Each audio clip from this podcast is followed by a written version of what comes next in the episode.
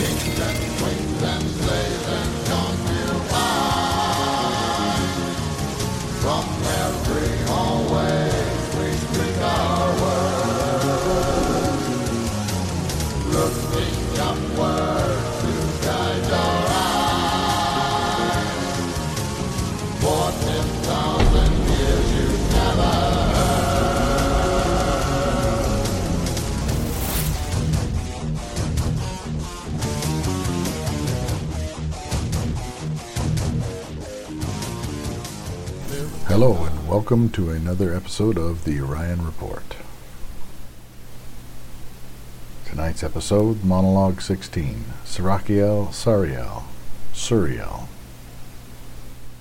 No one knows what they mean, this angel declared in song. His voice is rolling boulders and distant thunder, and with passion and power he uplifts his voice in praise and utters mysteries of divine fire and holy war. Whirling flames of consecrated judgment, primordial might, and ancient intellect, by our revelatory spirit assigned a leader of the seraphim, and the chief among those who bring divine judgment upon humanity. He stands as a tireless warrior and chief of warriors against the false and corrupt powers of the world. His name inscribed upon the shields of the tower. With justice he does battle. With mercy he slays quick and brings them down to dust and ash.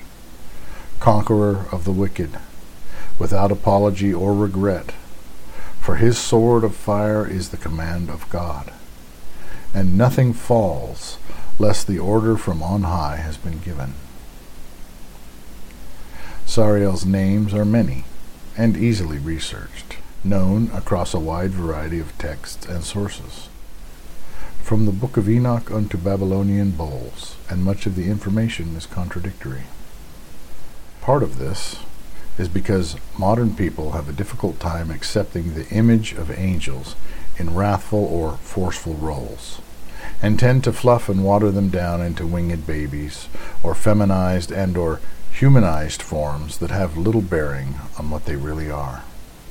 Within our message, Sarakiel, Sariel, is the spirit of divine judgment. I've heard him sing and it frightens most people because it is fire and force, beautiful to some. Among those that hear these declarations, an eye of the seven spirits of the Lamb, and in Emmanuel, the overseer of the warrior saints of Sikhism.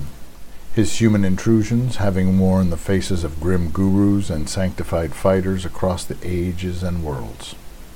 Sikhism is a monotheistic religion of India, its religious heritage related to both Islam and Hinduism, though this would be argued. Guru Nanak was the first of ten gurus who contributed to the overall teachings. Sikhs are often referred to as warrior saints, as they have been forced to fight for their survival in the face of militant persecution by both Hindus and Muslims. The supreme Godhead of Sikhism is impersonal, which contradicts this revelation. Still, the Spirit has included it as one of the seven tribes of the One. For us, the call of passion and evangelization, who teaches us the arts of spiritual warfare and martial discipline, and sets down the just rules of engagement. They that enter battle against evil and lawlessness, in righteousness and faith, make him their commander.